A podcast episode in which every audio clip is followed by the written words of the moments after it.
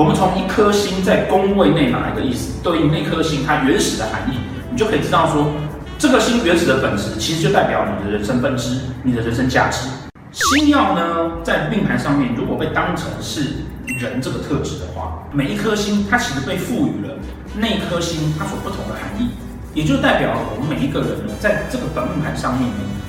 我们自己内心上的情绪跟内心上的渴望，那对应宫位。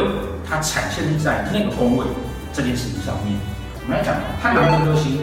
叫做化气为桃花。那因为这两个字呢，所有的人都把贪狼星当成说它就是一个桃花，桃花等于烂桃花，或者桃花等于很多花，回绿。然后只要是贪狼星桌面的人都说它非常花，实际上不是这个样子哈，而是说桃花这颗这个意思呢，在古代来讲哈，桃花的产生。实际上是古人观察万物的发展，